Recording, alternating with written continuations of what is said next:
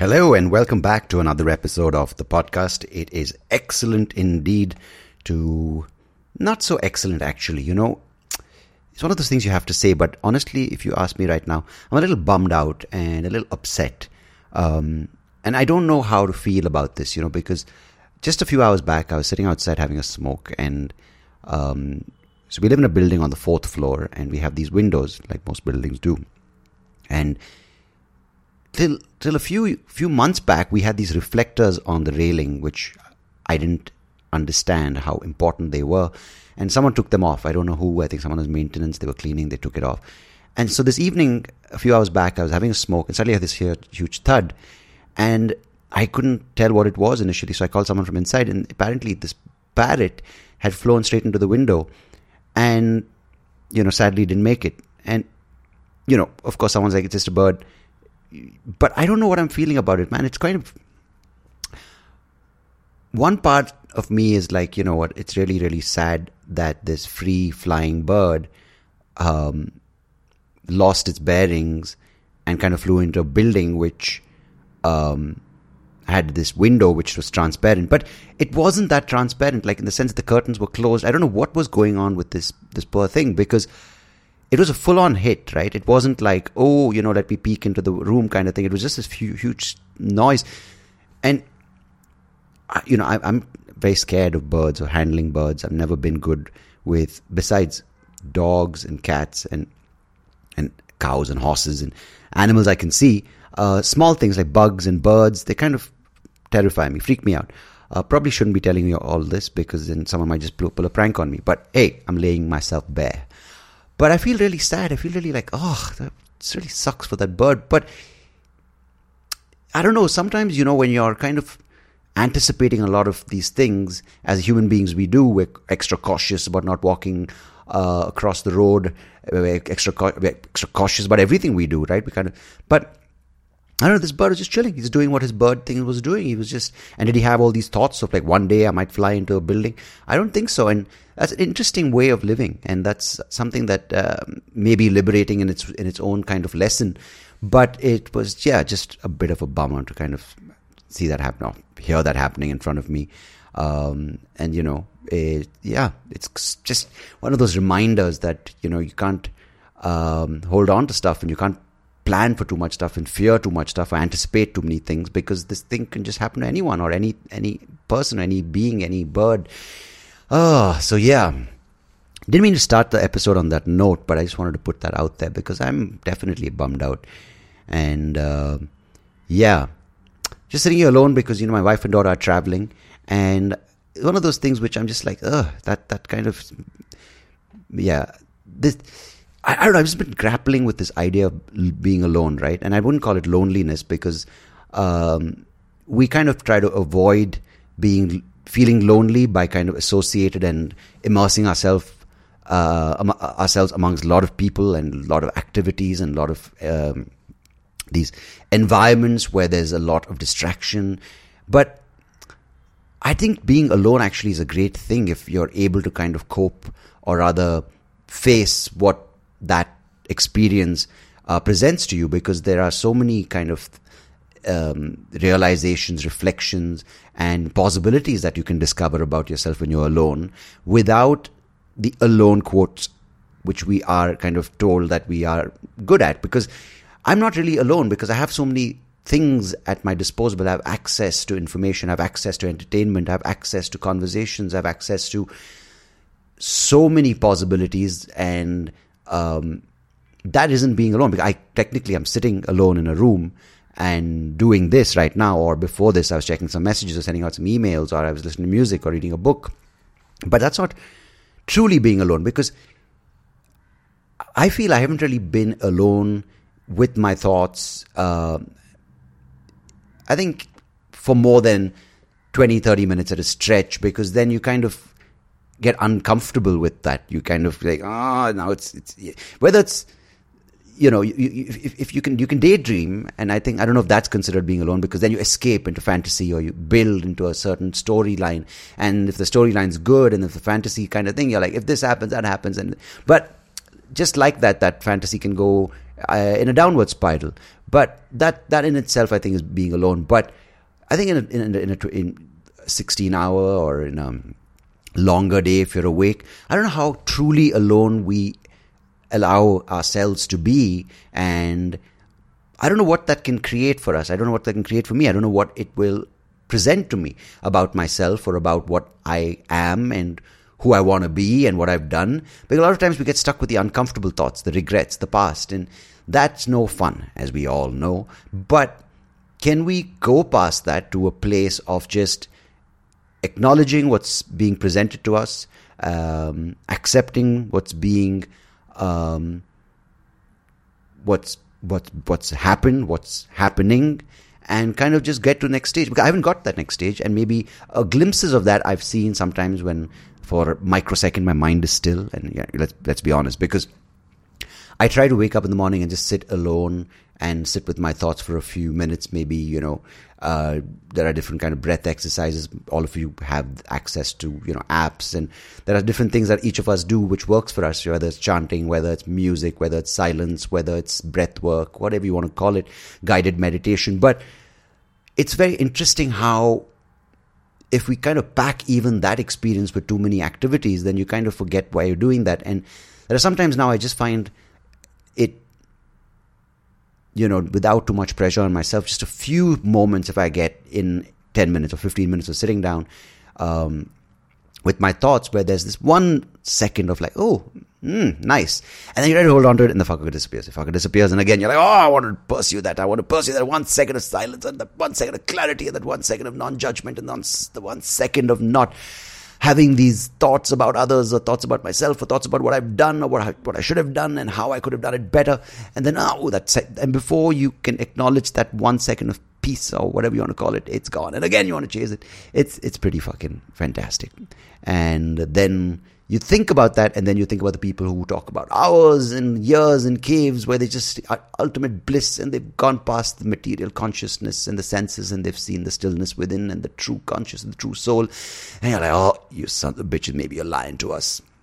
Who knows? There are people who've experienced that, but I think, you know, just a second of that is great because that's one second of that gives you enough strength to kind of face the entire day. In, in fact, sometimes more than just a day, more than a week, whatever it may be. And yeah, so yeah, I just wanted to put that out there because I feel the days I don't do that and I go and read, uh, say, the top news stories. And of course, if you're following the news, you know, it's, it's literally a drone attack in Moscow, or you read about a rape in uh, Manipur, or you read about violence in Haryana, or you read about an, another kind of scam or another kind of um, sexual abuse story, or you hear about another um, climate event which is kind of disastrous. So you read another coup in a country. I'm just trying to give you a synopsis of today's news. And you read about another corrupt mm, politician kind of getting away with it. Then you hear about another genocide. You hear about other cults. So it just really throws you all over the place, man. It just really fucks with your day. It fucks with the way you look at life, the way you look at humanity, the way you kind of look at fellow beings and saying, is this what we've come to? But if that one second can give you that strength why can't we kind of work on that and make it make it a part of our day and kind of at least get some semblance of balance with which we face the world? So it's it's something which is very very interesting and i'm really really glad that i'm able to even make that a part of my day because a lot of times we can't right? We just have to hit the hit the road running. But i think if uh, if anything, I'm grateful for which I've incorporated, or if you want to call it, I want to make it a part of my daily routine. It's this uh, because it just gives me um, a sense of taking stock of who I am, what I'm feeling, uh, why I'm feeling like that. Um, run through the the rinse cycle of thoughts, let it kind of just have its way with me uh, for those few minutes, and then whatever may be the the exercise, you know, if if, if you're doing pranayama, you're doing kapalabhati, I think the, the, the body kind of takes those inputs and kind of settles uh, the mind into some kind of deal for the day, right? It's like, listen, bro, we've done this for you. Let's slow down a little bit. Let's kind of ex- let's expunge these thoughts, or let's just have these thoughts go through, but not apply that way of thinking to the rest of the day or the rest of the way you're going to look at the day and the rest of the way you're going to look at the people in that day. and how you're going to face whatever events or whatever challenges or whatever uh, opportunities that you'll be presented that day. So I think it's a nice way to start the day because we always are looking forward to meetings. We kind of prioritize those meetings. We kind of uh, set reminders. But I think this one particular interview, this one particular face to face with the mind and the body and the breath, uh, is a, I think a good contract or no, it's a good deal uh, to start off the day on. And I think uh, I think there's a lot of benefits. I don't know if those benefits are the same for everyone, but this is what I've felt, and I think it's pretty damn fucking amazing. So yeah, just want to share that with you, and um, yeah, my condolences to the parrot, and yeah, genuinely feeling bummed out about that. Anyhow, before I go on, I want to talk about today's guest because he's a friend. He's uh, been a friend for many years. In fact, we've been working as comedians together back since 2012, I think, or 13. Uh, Azeem Banatwalla, he's a comedian, he's a writer, he's a podcaster. And on today's episode, we catch up after quite a long time. After the pandemic, we haven't met. Uh, and we talk about everything from, well, language and the nature of joke telling, how he's changed, his approach, how the environment in which jokes are received has changed, how how he's learned to look at stand up from when he started, what the expectations are, how do you navigate those expectations, how do you manage the emotions that come with those expectations, how you kind of look at the ladder of success, how you look at the rewards, and how you look at what gives you joy and why you're doing what you're doing. So it's a really nice, fun chat, insightful chat, and a good conversation with a friend who I haven't caught up in a while. So, Azeem, if you're listening, I appreciate it. And if you're a fan of Azeem's work, I'm sure you'll enjoy this conversation. If you haven't uh, heard Azeem's material, he's a very, very good, insightful, funny joke writer, and he's got a very unique way of presenting his jokes. So, do check him out, Azeem Banatwalla. He's got his clips online, he's got a couple of specials on platforms like Amazon. So, do go check him out. And as always, if you're listening, I mean, of course, you're listening. I don't know why I would say something so ridiculous. And for all of you listening, in fact, I appreciate it as always. Thanks for tuning in every week. Till next episode, goodbye. God bless. Take care of yourselves. Cheers.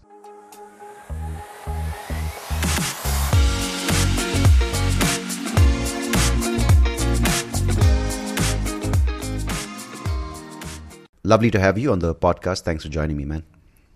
No, always a pleasure, Sandeep. We haven't spoken in ages, so might as well use this as an excuse to catch up. Yeah, get some sound bites out of it, you know. Otherwise, it's like after two hours, I'm like, hmm, there was some interesting stuff we spoke about. and it's just wasted. reels.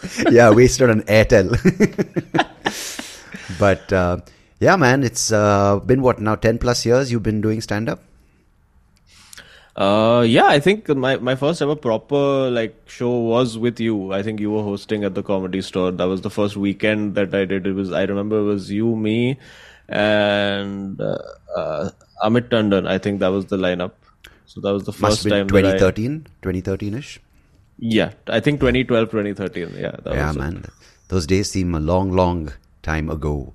But mm. um, you know, since then you've of course, you know, you've been mainly a solo artist, but then you joined the collective, uh, doing that particular, you know, that that avenue of you know short sketches and these these mm. things that the internet at that point was really consuming, and especially yeah. the Indian audience was really consuming.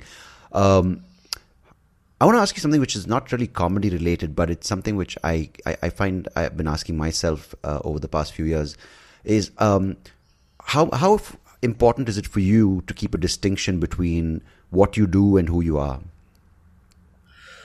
Ooh, interesting. Um, I think it is uh, a challenge because uh, I, I, think one of the things that I have struggled with, particularly over like the last few years of the pandemic, was uh, I think we had to all of us uh, as comedians, and I think uh, as most people in like freelance slash creative professions, had to sort of pivot to finding different things to to do uh, for life, for livelihood, whatever uh, you might want to call it. Mm. Um, and I think what I found myself doing is taking a lot of the things that, for lack of a word, better word, I was or my personality or my likes and things that I enjoyed doing, and try, uh, actively tried to turn those things into work.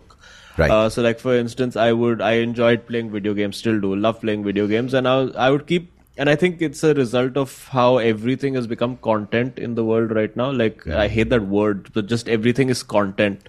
Yeah, yeah. Uh, and content can, can. There's just an opportunity all the time. I think that's why we constantly have everyone making a reel, everyone making a story, everyone taking a selfie of something. Because subconsciously, every moment is content or potential content. Uh, and I find uh, for myself as the creator, artist, whatever, I would I would be like, no, I need to take what I'm doing, take my life and turn it into content. Uh, which I think for uh, many, like a couple of years, uh, particularly, I would say like 2021, 22, the last like the two years before this, I was fairly unhappy with my life. Uh, because I was like, I've just, I have just made who I am uh, work. I mean, just my being and existence now feels like it's an opportunity to be working, uh, which I don't think is a sustainable way to to function and exist in life. So I think now I've really actively started separating. Uh, what I do is comedy, uh, but who I am is a very different person. I think uh, you you'll you'll know this about me as well. That a lot of comics are very switched on and always comedian and always funny, but I have tried to always be like I'm a human being uh, off stage and the comedian on stage, and I like to keep it that way. And that's something which is uh, what I went through as well, especially pre-lockdown. I mean, I went through this where you know, of course, the, the the being on stage is a lot of the fun, but then that sort of spills over, and the next thing you know, um, you know, because for every big or relatively big show you do, whether it's a corporate or a public engagement or a public audience, you have to put in the time at these open mics, at these smaller shows where you put your material to work, right? And a lot of those times, there's no money, there's no um, fanfare. Oh, in yeah. fact, it's with more comedians. And then I feel when you lose focus of why you're doing comedy, uh, which is to get laughter and to sort of say what you want to say on a stage or to people listening, um, then the bite, the, the, the, the, the fluff starts filtering into your head. You know, like, why aren't you getting more crowds? Why aren't you getting the Yeah. specials on these big platforms? And then Yes. comedians are great at putting other comedians down, right? They put this element of doubt going, oh, you could have been as good as this guy if you'd only done it in this language, or you could have done it this many times, or Yeah. been on YouTube this earlier, whatever. And I realized, um, that at that point, the ninety percent of fluff was was was keeping me more engaged than the ten percent of, of, I mean, Yes. the, uh, the the actual joy of performing, and it I took that into the lockdown, right? And then obviously, as you just uh, said, you know, we had to kind of do these things to be. I mean, we felt we had to stay relevant by doing these things, but in the reality of uh, looking back, actually, we could have been absolutely fine just coming. I mean, you know, the money would have been Yeah. good on Zoom shows and all that, but but you know, there's this need, like I could hear people say, I need to get back on stage because there's this fear I think we have as artists that we're only as good as our last show, right? Um, Oh, yeah. Or we're going to forget what it means to be that. But in some way, I've kind of let go of that because I think what used to happen towards 2019, 2020 is like a bad joke or a joke not landing or another comedian's joke being funnier. Ref- another person's joke being funnier would automatically in my head translate to you're not funny. Or a joke going bad in my head would be like oh you're a bad person. And that's as you said it hurts right? It starts it's not a healthy way to live because then you're every day you're so kind of fragile and every show kind of is make or break for you as a person and not just as a career but as an actual functioning human being. And that takes a toll yeah so i think that distinction is is is it takes time but it i think is essential when you're I think in everyone space. figures it out at their own sort of pace. Like, um, uh, particularly for me, I was, I think I reached a point a year and a half ago where I was, like, I was actively telling people that, you know, I'm done with stand up comedy. I don't want to do this uh, thing anymore. And, um, I think for me it was uh, I would keep giving myself reasons that oh you know I can't I can't talk about the things I want to do because there's censorship from everywhere and I uh, I can't do this uh, uh, thing because I want to do long form comedy and I want to do one hour specials but now everyone wants to put out 90 second videos and go viral from that. Um, but I I think eventually and i sort of realized and processed this was i think that me sort of telling myself and others that i want to quit doing stand up comedy was sort of in a way just rationalizing in my head uh, just uh, not being able to deal with the fact that what I was doing was just different. So I, in in in the sense that uh, I was trying to tell myself that I don't like this, uh, whereas in actual fact I, I love stand-up comedy, but it was just that it had it had just become a little different, a little bit more difficult, and I think my my mind and my body was resisting that that change, and I think we all at some point have to keep evolving. Uh, that and fear, I right? think yeah, yeah, yeah, yeah. Now that was that fear for you that um, you, you've come out of the lockdown a different person and as a result a different comedian, or was that fear that you're not going to be as good as what you were pre-lockdown? Um, I, I don't think I ever had fear in terms of myself uh, Mm-hmm. being good enough or not good enough. I think I, I ha- have always been confident enough in my ability to get on stage and do a job. Uh, Right. But I was I felt fearful of have I done enough in Hmm. this lockdown? You know, have I have I uh, did I waste this time uh, by sitting and you know uh, I spent a lot of my lockdown just doing a lot of things that I had the luxury to do because I was like, okay, I have a, a little bit of uh, savings, so I can afford to sort of sit for a few months and just be like, okay, you know what, there's no work, that's fine. Uh, obviously, first few months of that was terrible, where I was like, oh my god, there's no work, there's no work, there's no Yeah. work, and then you reach an acceptance of okay, that this is why you have savings, like this is Yeah. for exactly these reasons. Um, but after a point, I was just like, this is. Uh, uh, sorry, I just uh, lost my train of thought. Can you?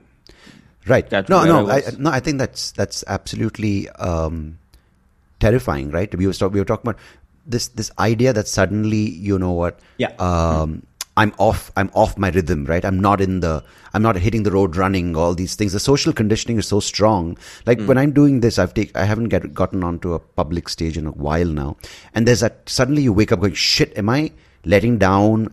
um, my creative potential? Am I, you know, am I not Hmm. doing what I should be doing? Should I be on stage hitting it? And then I'm like, Yeah, you know what? yeah. Um, this is, in fact, more beneficial right now. These conversations I'm having on the podcast, doing these things, it's because I mean, my inputs for my material is by living a life and not just chasing after every joke. And I feel Yeah. what you just said about taking time to do what you enjoy not just gives you a sense of satisfaction and fulfillment in living a life every day, but without you knowing it, it's also feeding that engine that eventually puts out the jokes, right? Yeah, absolutely. No, and I think I, I sort of uh, was getting back to what I was, the point that I was actually making. So I, I was Yeah. doing a lot of these things, uh, and I think coming out of the lockdown, my only thing was. You know, did I not do enough in terms of the the alternative things that everyone else was doing? The the hustle, for lack of a better word, of Mm-hmm. Yeah. you know sitting and there were so many people who were like sitting and just like live streaming every day and sitting and creating like these entire uh, streaming their video games and playing and make actively collaborating with other artists. And like we saw people like Samay who was who did so much with chess. We saw Right.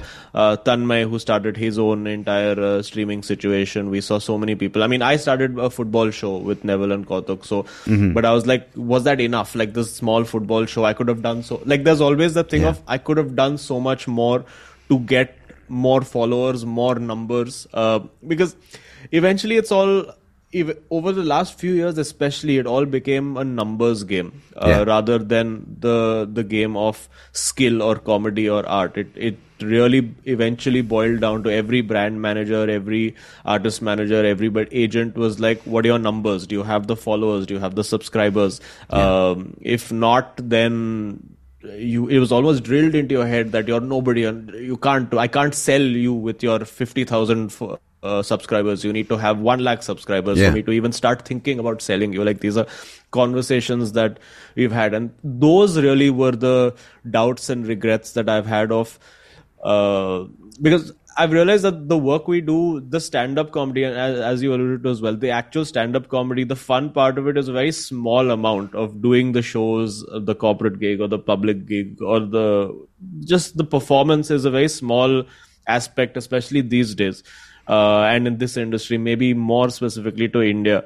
because now every comedian is required to be a content creator, an influencer, a streamer, a writer, uh, everything. Like you, are a brand consultant. Like this is what you know the agencies will expect of you. That okay, you need to be good at everything so that we can make you money. And I think after a point, you have to be like, do I want to be all those things? I mean, it's perfectly fine to just pick one thing, be good at that, and stick with it. And yes, you may not make crazy amounts of money, or you may not make money immediately off it. But um, I think it's about defining what is good enough uh, and just enough for yourself, uh, and then you can go from there. Do you feel? Um, I think it's really well said because the thing is that it's like a it's it's it's really otherwise impossible to keep um, your balance, right? Because there's always a new platform coming out. There's always a new platform which is getting people noticed. Like uh, you know, remember the early days? Everyone's like, "Are you on Twitter? Oh, you should be on Twitter. Then you should uh, write a funny tweet about the newest topic that's released, or you know, the land the first punch." And then it's like, "Oh, Instagram," and then it became Instagram memes, and then reels, and then it became Facebook pages. So th- it, it's never ending, right? Became Because all- Threads yesterday, which is the new Twitter. So exactly. And, uh, it's full circle, absolutely. And the thing is, uh, do you find uh, because you have been uh, over the past few years gaming, uh, you've collaborated with Neville uh, for the podcast, you've collaborated with your wife for the other one you're doing on Audible, you do stand up still. So um, I'm keen to know um, how do you identify what medium uh, works for you? I mean, is it trial and error, or is there something that you're drawn to more? Um, because you are quite a quite a prolific writer, if I'm not mistaken. Like you've done writing in the past, writing projects, you've Yeah. written for other shows. Um, so, w- what um, kind of process do you use to select which medium that you're going to express that particular, um, whether it's a football podcast or a travel show for television or OTTs, Right. or if it's a blog. So how do you kind of uh, go through that process of selection? Um, I think earlier it was a case of just sort of going where the money was. Uh, that okay, somebody needs you to write a script. Okay, now suddenly you're a writer this month, uh, or somebody uh, wants you to create a brand video or a sketch, and that is when we were running East India Comedy as a sort of a content creation company or a digital solutions company uh, beyond a point. Um, and uh, that was then. I mean, we I looked at it sort of as a business. Now, as a more independent uh, artist, it's. It's a it's a bit easier to make that choice because there's no real pressure to it, especially if it's my own project. Um, I have the luxury to experiment. So with 44two, the football show that I do with uh, Neville and then Kautuk, uh, we added as the third uh, host of the show. Right.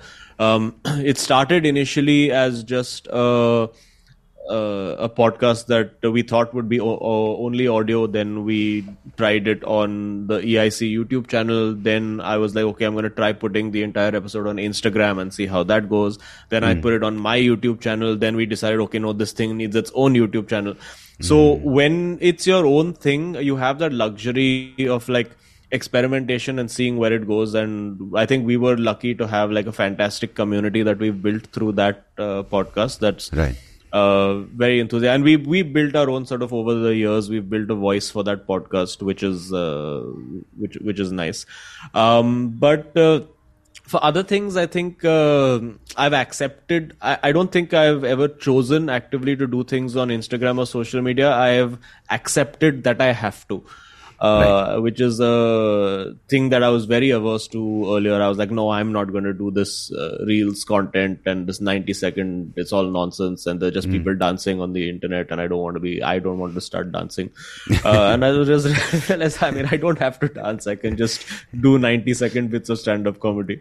Uh, Like, there have been moments started- where I just basically I'm going through this jokes, jokes, jokes. There's a dance, there's this RRR thing. Suddenly, this mic clip pops up, and I'm like, "Who's this boring bastard?" Dude? like, it feels like you really have to keep the energy high, but like normal conversation just seems like it's not going to get anyone's attention, and it doesn't when it's so fast, right? Yeah, it's so fast. It's so immemorable the content right now, uh, because you just uh, like. In fact, this was just happening like uh, like an hour ago. I was sitting with Sana and again scrolling through my phone, and I found this cat video that popped up, Yeah. and I wanted to show it to her, and uh, while I was just showing it to her, my my finger while showing it on the phone just flicked past uh, the thing and it went into the back button. And now that video is just lost forever. I mean, there's no way of finding that video. And I mean, that's just how fleeting it is. Like Yeah. you you have it one moment and the next is just gone. It's forgotten, and you're getting the next sort of hit of dopamine or whatever it is that you're you're trying to get uh, stimulation or whatever it is. Yeah. So yeah, it's uh, I mean I I have a ve- very love hate relationship with with social media. Mostly hate, very little love. Right. Uh, but yeah. No, because it's. Do you do you feel like I've invested so much by putting together these thoughts into form in, in the form of a joke and telling those jokes when, and then suddenly, as you said, it's it's something which is inconsequential in a way, um, kind of overrides the thing, or or do you feel like now what's the point of putting it on reels because it's really not even uh, that something that a person takes time to appreciate, but it's just like another flick, another screen up. Yeah. Um, yeah. I, I honestly, as I said, I have learned to accept, and I, I have accepted that reels uh, are, I treat it as advertisements. Right. Uh, the same way that you would find 10 advertisements in the middle of watching your TV show uh, to tell you about new products, I look at every reel that I put out as an advertisement to get people to come to my show. Yeah. Uh, and that's really how I look at it. I'm not looking at putting out, like a lot of people will do the reels of just like very average uh, material, but just put out really consistently so that they keep because uh, the algorithm rewards, uh, I think, two things really. It, it rewards quality and it rewards consistency.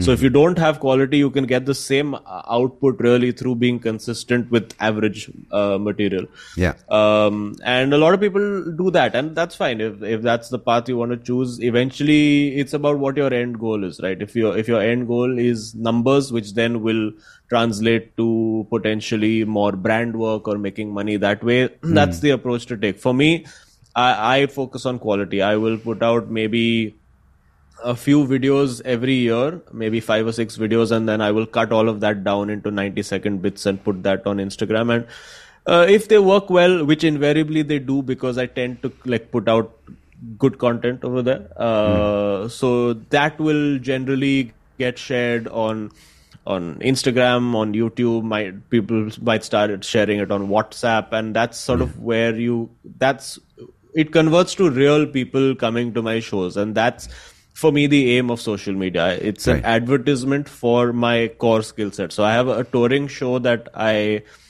uh, have the one hour and I just tour that show and I write a bunch of new stuff which is mainly for social media that's exclusively for that which I then use to market the main show. So, So you I, do it in those me it's very shows. clear. Right, right. Yeah. So you can chop that up and take it away from the. Yeah. Okay, nice. That's a nice approach because you have the audience there anyway, and they're on Yeah. board with you, and you've got them with your material, which is, I'm sure, fine tuned if you're doing it regularly. So then Yeah. may as well package this new stuff within and get some sound bites or Yeah, video bites. Yeah, Yeah. yeah, yeah. I want to ask you, um, wh- what is? Um, I mean, it's it's something which I find each person having a different answer to. I mean, of course, uh, I hope so because everyone has the same answer to this. Then it's a bit weird. But um, what does comedy do for you? Um, yeah, Ah. Mm, uh, well, number one, I think uh, it pays bills, which is important. Nice. Uh, and uh, which is the main reason. I mean, I don't have an, any other monetizable skill set right now that could immediately make me money. So, number one, it makes me money. right. Um, and number two, it it gives me it still gives me satisfaction. I think I I still enjoy being on stage. There will be times where I'll be backstage. I have to go up and host a show, and I'm just like, ah, why am I here? I could just be sitting at home doing nothing instead.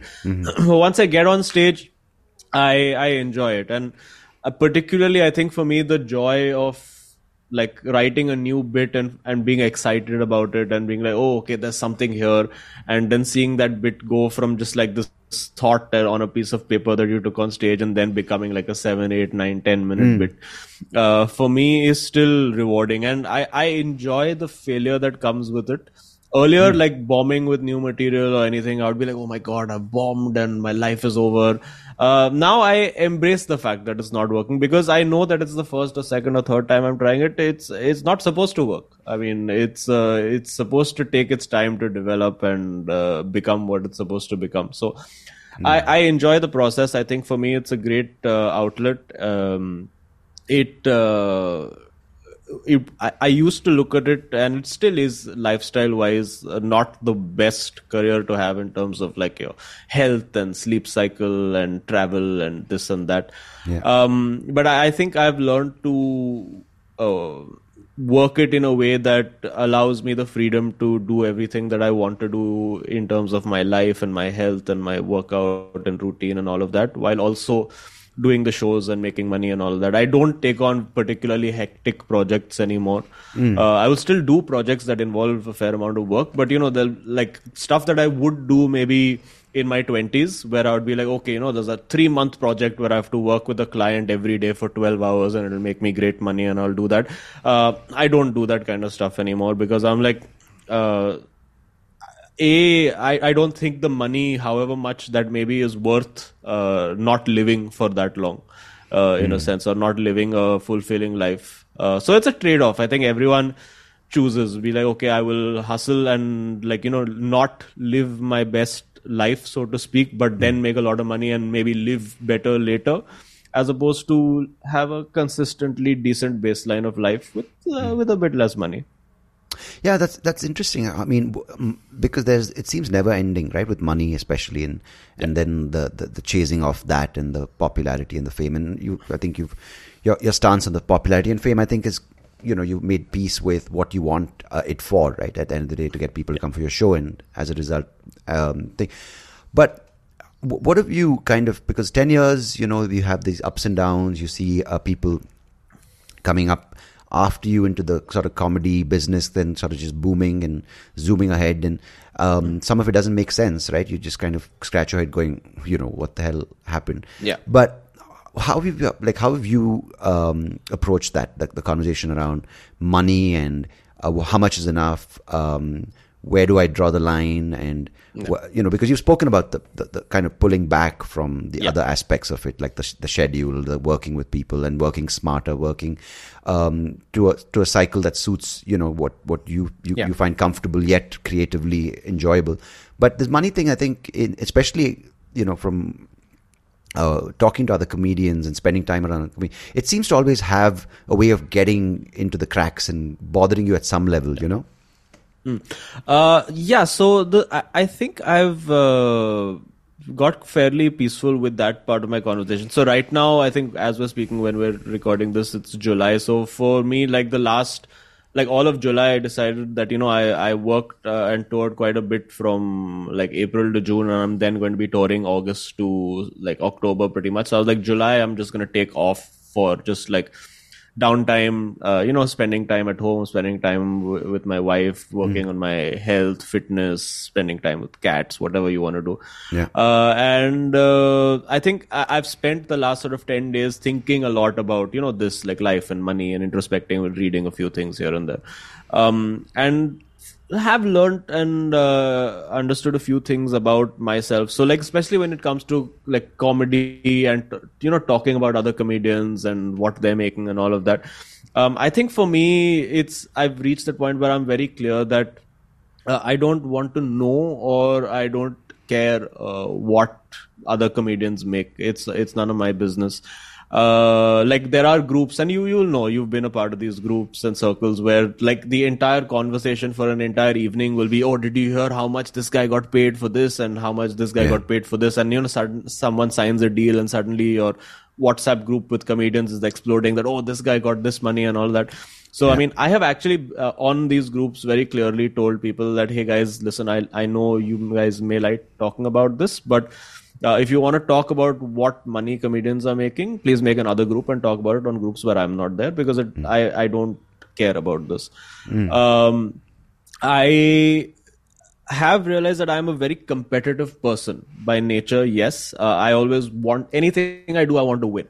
Yeah. So when it comes to sport, cricket, football, whatever it is, I want to win. Like I feel really annoyed if I do not win while I'm playing football. I will Yeah. shout at my teammates. I will throw a fit about it, or I'll be like, "Why am I not winning?" Yeah. Um, and I realized that particularly with sport uh, or with anything, like it's it's very clear to define what winning is because the rules of the game are defined by the sport. Yeah. Uh, you know that you uh, to win in football you have to score more goals than the opponent, and to win in cricket you have to score more runs, take more wickets. Um, but when it comes to life and career, um, who is defining the rules? And it it boils down to do you want to let the people around you or the industry or the circumstances define the rules or do you want to define the rules for yourself? Create your own was a- game.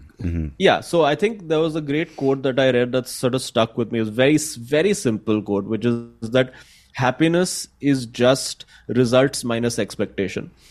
Uh, and if you temper your expectations to be realistic to what you can do and what you can achieve uh, the happiness w- is very easy to attain um, Nice. so i think I have made my peace with the fact that uh, even if I do not become that comedian who can sell 2,000, 5,000 tickets, 10,000 tickets, whatever, even if I am just that guy who sells consistently two, three, 400 tickets uh, and can do like four or five shows a month with that, that's a great life for me. Uh, It's a it's a life that's better than 99% of the people on this planet, uh, and it allows me to do whatever else I would want to do with my time. Uh, and for me, just to surpass that, as per the the rules of the game that I have created, is winning. Uh, So for me, the the idea, the I think the end net goal of life is to say that okay, net I won as per my rules. Uh, and as per the the conditions that I have sort of set myself, um, I see myself in that net positive. Uh, there have been times that I have been like, "What am I doing?" and my life sucks, and I hate everything. As recently as maybe a year or eighteen months ago, uh, maybe even seven or eight months ago. But I think as I've uh, just sort of thought about this and maybe a little bit of therapy and introspection and uh, journaling and stuff has helped uh, but it's helped me process uh, that and sort of make peace with it And that's such a strange thing that we do, right? Not just comedians, but human beings. Is when when it comes to these kind of questions, we typically look outside for the answers, right? We look at other people's benchmarks. We always try to say, you know, he or she became this particular success model, so let's try to copy that and apply that to our lives. But if we can kind of just look back where we came on this journey ourselves as an individual, it's been pretty f- fantastic, right? Like because if if if you had told the 2014 um, as uh, you know Azeem as a comedian that you're going to consistently sell out 400 seaters and you're going to get to do this how many times you do it. Um, who knows? But we don't have the luxury of uh, going back in time right? But Yeah. because we all when we started out have watched the Louis CK specials of Madison Square Garden or we've seen our you know people who we kind of we aspire to be in some way, but it's not realistic because their story and our story is very different. I mean, your story, my story is very different. But I mean, I think you know the the beauty of not being able to you know write your own story when it comes to the future is great because. Uh, if if you had wanted what the 2013 com- comedian Azeem would have wanted, it, it probably would have panned out very different, and you might just be like, "Oh, Yeah. I wish I didn't have so much control over life," you know. Yeah, and the things that we wanted at that time also were very small, and I think that's another problem that happens is that once you've set a target for yourself, it's always on to the next target. I mean, the, we we leave ourselves very room, very little room to just enjoy our achievements for a little while.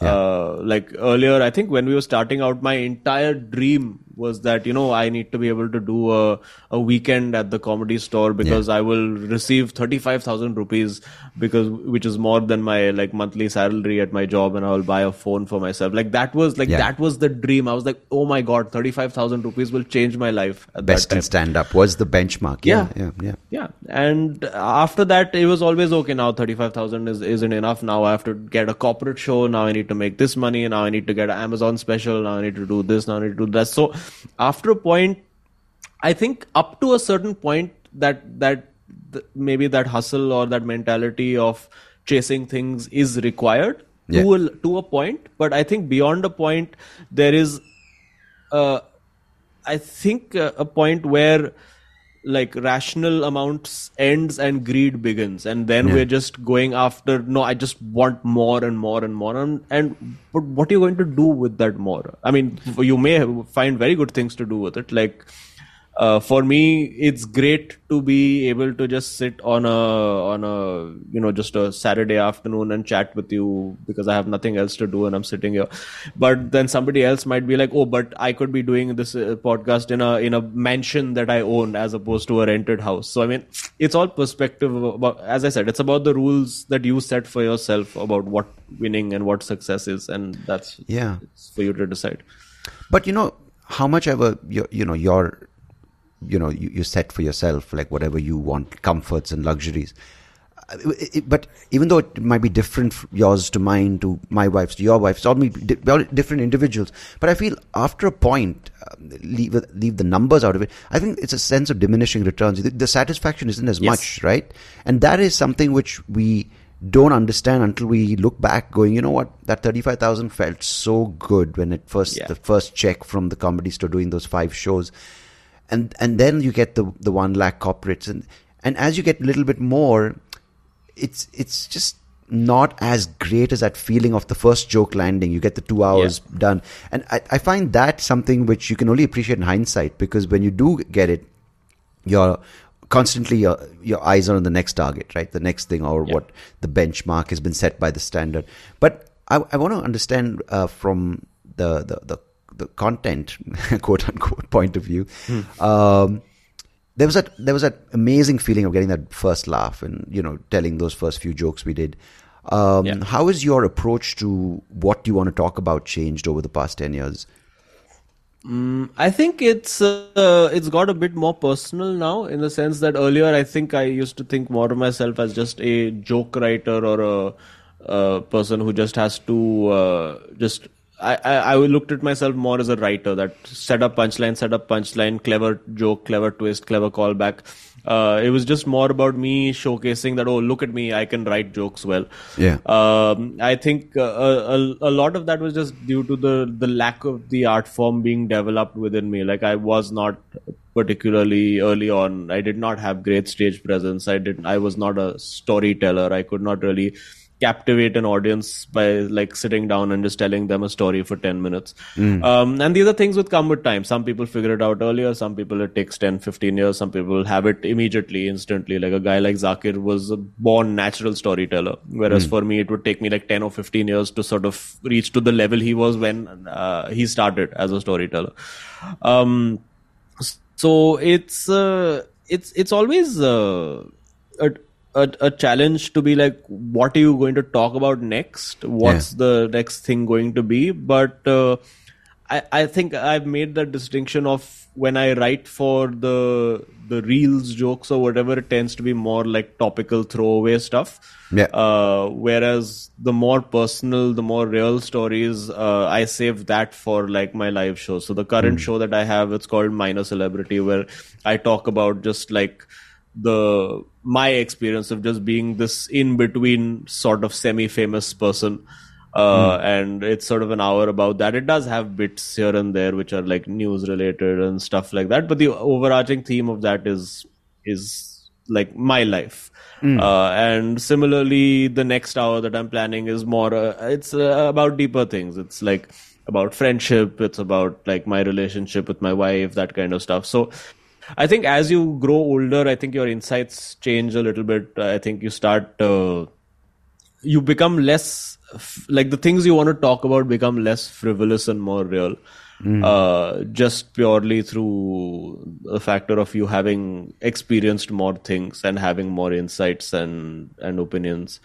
Um but yeah otherwise i i i've always enjoyed writing about news uh, i think as that joke writer in me is always there and i like to keep that part of me sharp so like if there's something topical that comes up i'm like okay i need to uh, that's my job. I need to write like 90 seconds of jokes about this and go on a stage, try it out three or four times, record it, and put it out.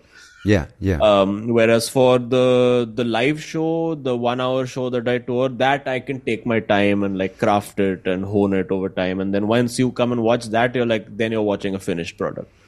Yeah, it's a nice balance that you've developed for yourself, right? That you are keeping that part of your writing skill uh, active because that is, and you do it really well. Um, you know, I think you put out some videos recently. But how do you navigate this? Well, and th- th- this this environment we're in right now, because you you you from from the day you, you uh, you know I've seen you on stage, you've spoken about being a Muslim comedian, speaking yeah. about um, your faith, speaking about the religion of Islam. Um, but do you feel that in today's day uh, that you, by any way, uh, any any sort of um, backlash are you receiving? Any? Are you, oh, do you feel constrained? Uh, do you feel any kind of threat uh, for what you talk about or who you are as a an artist?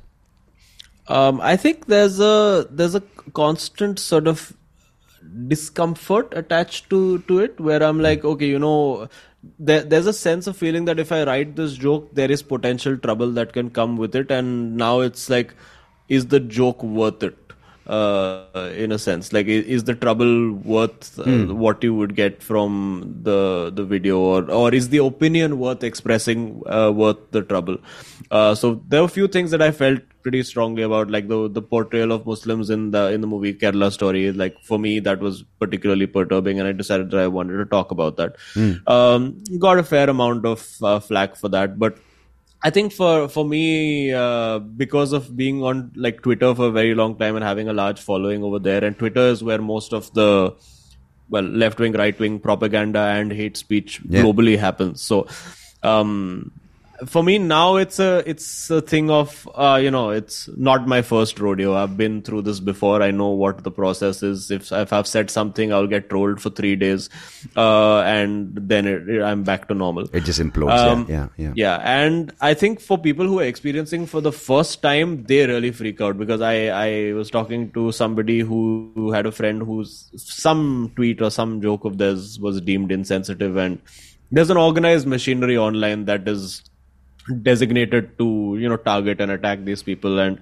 when the first time it happens to you where you suddenly see that you know as a relative nobody on twitter who might have like you know a few hundred or thousand followers suddenly you see that you're being attacked viciously by like 2000 people like it feels like the entire world is out to get you but then when you actually step back and you look at it from a more macro pov it's it's basically 2000 people working for the same organization so yeah. uh, it doesn't it's not as big as you think but they that's that's how they silence you that's how they want you to think that oh my yeah. god the entire world is against me so i i think i've because of being through the cycle of me saying something, uh, sparking outrage, going through that again. Uh, I've sort of got used to it. I am very careful with how I write jokes in the sense that it might potentially see there is offense to be taken by everybody for everything. I think yeah. I have uh, done jokes that have upset uh, DJs and doctors, and I got told by like entire groups of DJs also. So I mean, yeah. whatever you say, there will be a bunch. Like I've got told by football fans uh, who are arguably worse than the right wing trolls. uh, so, I mean, the bigger um, fanatics for sure. yeah, of course, yeah. and uh, they're very vicious people. But it's I, for me, it's like uh, I I write my jokes in such a way that legally there's not too much that people would be able to do i mean obviously if they really want to they could find a way and use all these i mean uh, these various acts that are there your sedition acts and the unlawful course, yeah, uh, yeah. acts and all of that uapa and all of that um, and I mean, if that happens, that happens. What what do you do? I mean, I don't actively go out searching for controversy. I I I try to say what I want to say, or I try to say what I feel needs to be said when, especially when nobody else is saying it. Yeah. Um, because yeah. for me, at the yeah. No, go on. Sorry. No, for me, at the end of the day, it's like uh, I did not choose to be born a Muslim, uh, even though I have I very publicly rejected the idea of being a religious person or a Muslim or whatever very very long ago. Um, but it is an identity that I'm stuck with, uh, for lack of a better word, and uh, just to constantly get like hate for that, irrespective of what you say, eventually it just boils down to that being the the contention and as as somebody who we are we've also thought about having a kid maybe in the next year or so and we're like okay you know do you do you want to have a, a, kid who's going to be raised through this kind of like discrimination and stuff like that? Maybe it's not as big in the big cities as it is uh, in like smaller rural areas. It is quite significant in in like big cities and big schools and stuff as well. Like there's like a lot of islamophobia everywhere. Or and mm. generally like a lot of people who are minorities caste based uh, discrimination. There's so much of that yeah. uh, in india. So there's a lot of cultural intolerance and religious intolerance. Yeah, yeah. The, that's I always mean, been one of my things of do I want to have a kid? Purely because I mean I do biologically yes but like uh, is it worth it for the kid you know?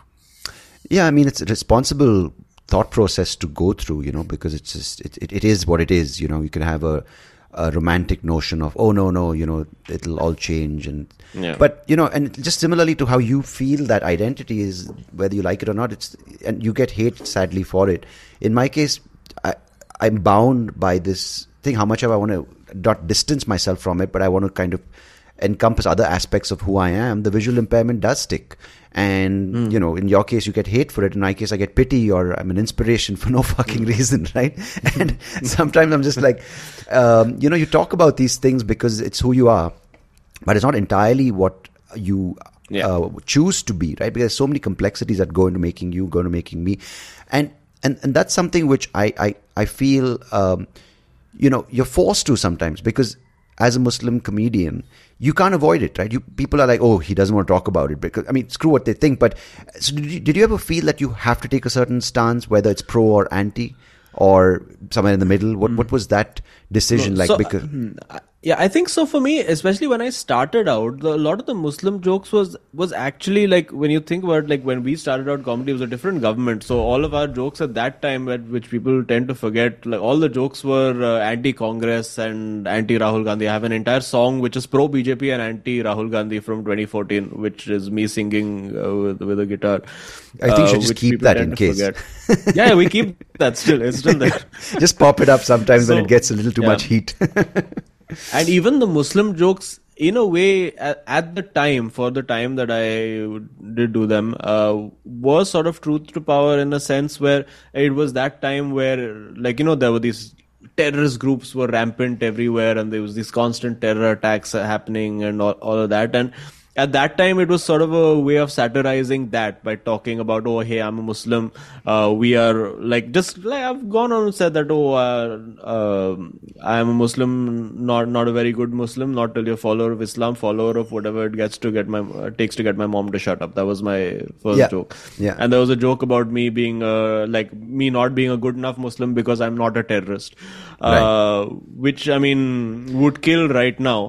But i don't think it's culturally appropriate to make that joke right now because uh, Muslims are being oppressed for that stereotype right now, yeah. Uh, which wasn't necessarily the case say 10 years ago. It was funny in its time because it was, you know, I'm sure Muslims at that point also would resonate. They would laugh, you know, because it was yeah. the Achmed, the terrorist, being the yes. ventriloquist kind of that time.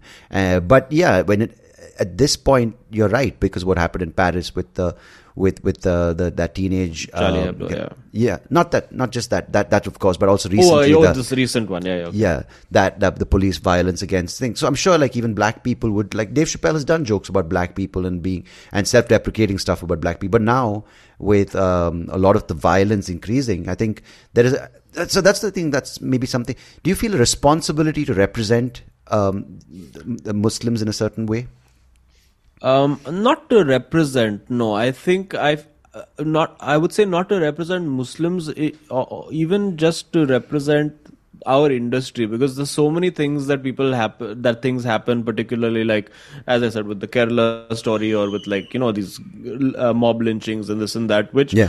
um nobody wants to talk about it because uh, they'll be like, oh, you know, if I talk about this, then brands would want to come to me and work with me because I made a pol- like a public political statement or whatever. So, as that for me, it's uh, I think it comes back to that. What are your rules for life? What are your yeah. uh, rules? For me, it's uh, and this is something that I guess has come from my parents because my parents have also done like a lot of uh, social work, helping people, etc., etc., and they've always uh, been the people to speak up when you hear or see something wrong being done. And so I find it very hard to just silently watch something happening. Uh, especially if it's uh, to people that I can relate to. Yeah, in terms of I can relate to the struggle. I, I have been in that situation where I have not uh, been able to rent houses because of the the background and the Muslim situation and all of that.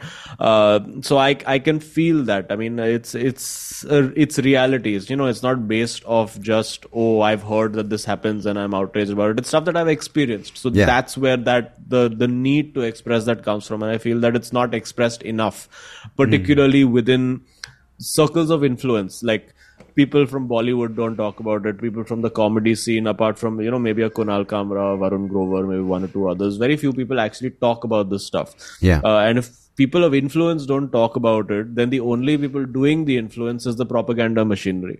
Uh, and that's that's very damaging uh, overall. So that's Yeah. that's the reason i talk. Just to be even if it's just me as the one voice maybe other people would speak up seeing that. That's sort of the mentality that i go with Yeah, and it's very bold, right? Because the thing is that these things are, um, you know, people are discouraged to talk about it because it's it's it's a story that is being created for the for a future which.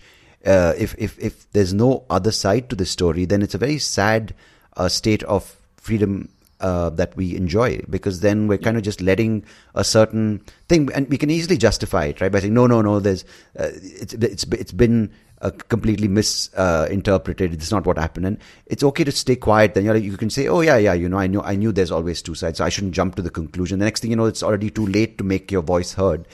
But it's it's uh, I think essential what what um, you're doing, right? Because the, the, for anything to have one narrative, whether it's with religious uh, a religious story or whether it's a story about disability, if if every disabled person's inspiration and it's it's I know it's a very different world, uh, different topic, but you need multiple stories to make any society um, truly you know worth evolving. Otherwise, it just becomes very bland and it becomes very scary because then brainwashing and then it just becomes a bunch of people who are just agreeing to a certain idea that is not Yeah.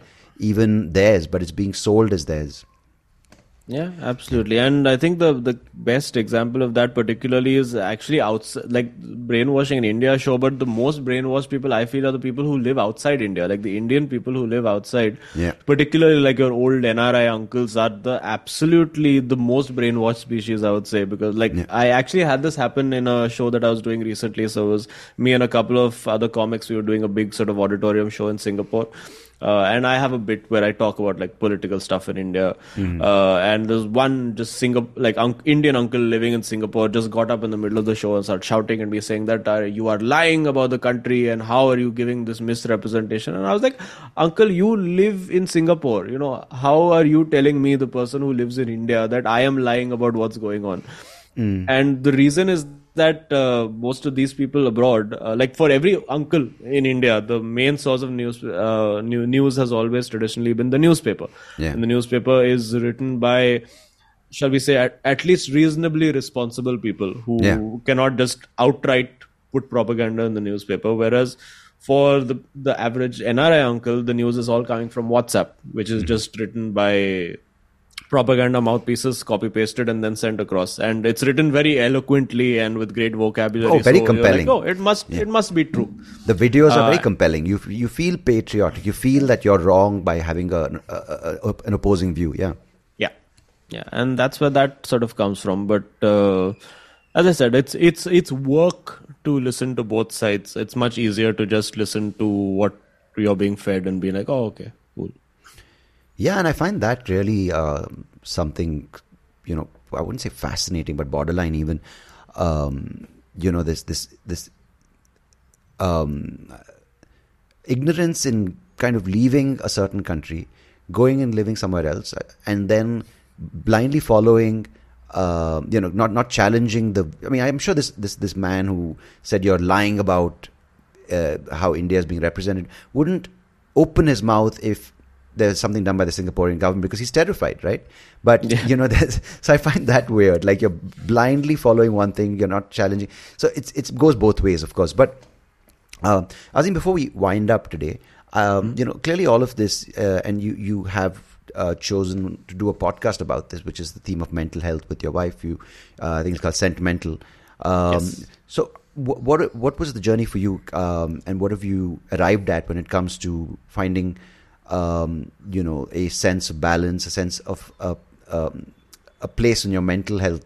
Um, uh, and wh- what do you do for that? What what, what is uh, what was the, the need and what was the journey like? Kind of finding a place where you're comfortable, uh, you're you're fe- you're feeling good about yourself, and you're able to get yourself out of these situations when you're either attacked or uh, you know ver- verbally kind of put down for who you are, or these experience even being rejected for an apartment. It it hurts on on a very profound level.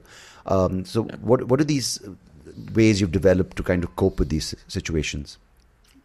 I think it, it's it's still like particularly like the denying of the house and all that. For me, I was like, okay, I like when it's happened, I've actually just like laughed at the person and left and been like, okay, you know, what else can you do in this situation? Yeah. Um, I think for me, it's a, it's really a thing of what is under my control and what is not. I think that's been my largest sort of uh, mental health thing of can I control the situation? If not, then I can't do anything about it. I'll go about my life. There's no point sitting and like obsessing about it uh, Yeah. to no end. Um, I think I found that staying off social media helps tremendously uh, because you just realize that that's not the real world. Uh, you could get uh, shut down on social media, you could get cancelled on social media, all of that, but you, your regular life life remains. Yeah. Um, and I think that's that's very important to acknowledge and understand that social media is not the real world.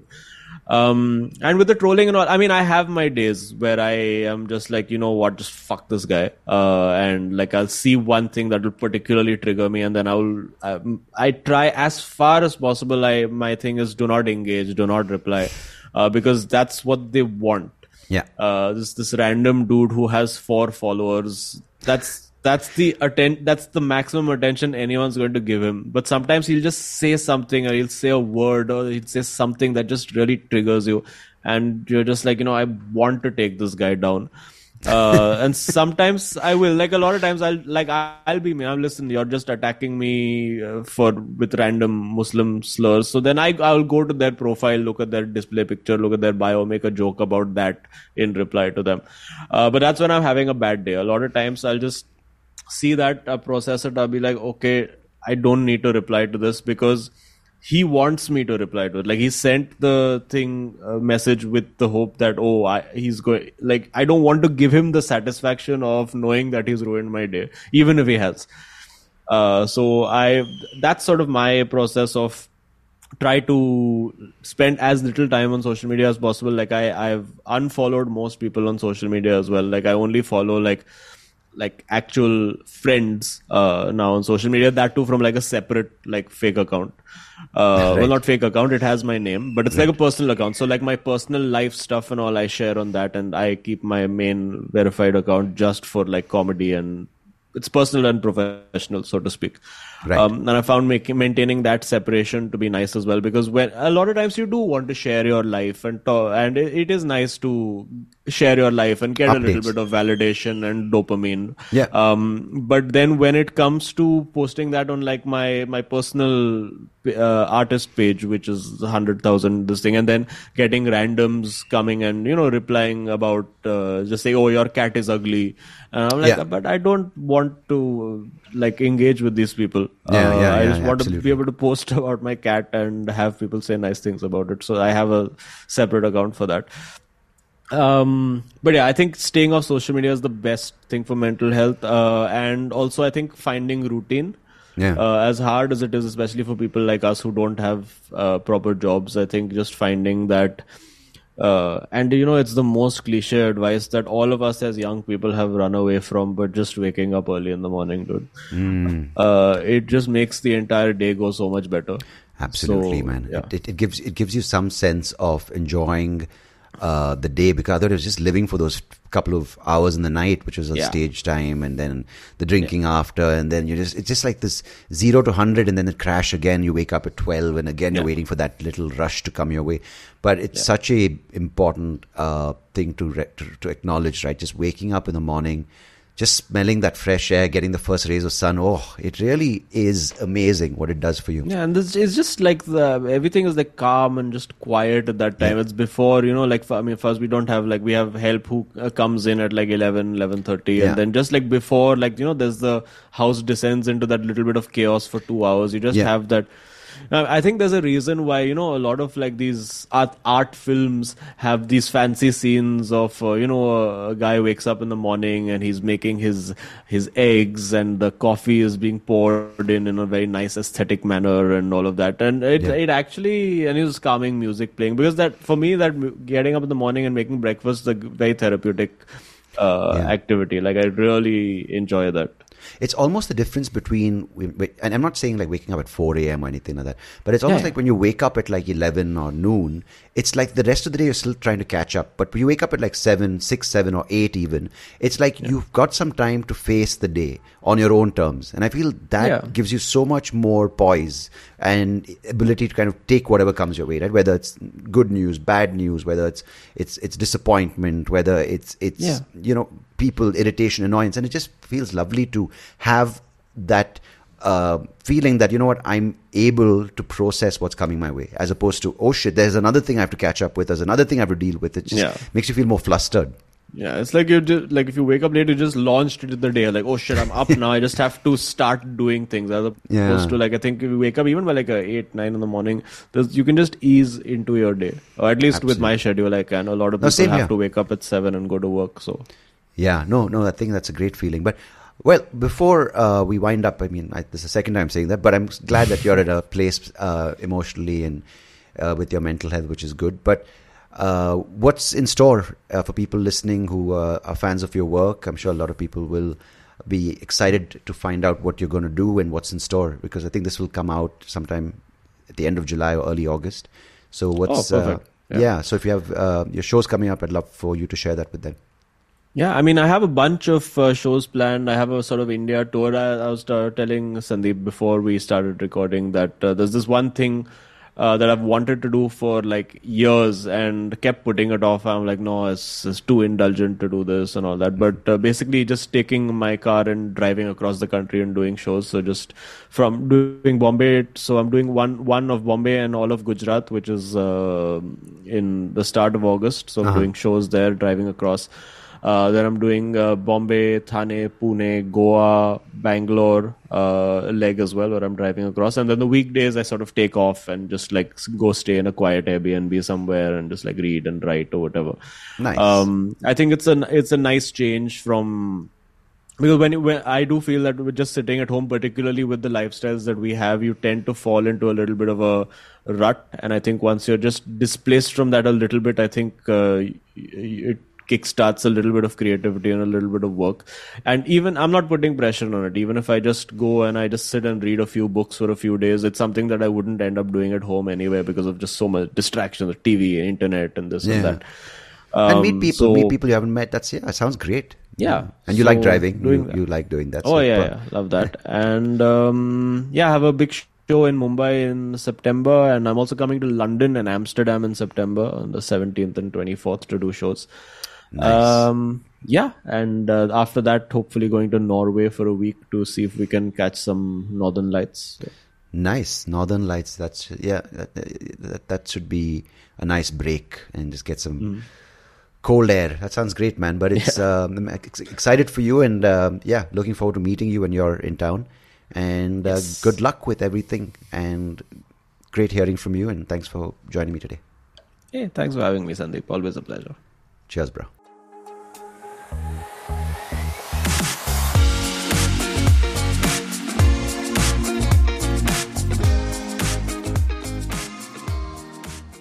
Hey, thank you so much for listening to this episode. If you liked what you heard, please do check out the other episodes on YouTube or wherever you get your podcast. And I would much appreciate it if you could like the video, share it with people who you think might enjoy it, and of course, do subscribe to the channel because it will help me and the podcast grow and reach more people just like you. So thanks again. Appreciate it.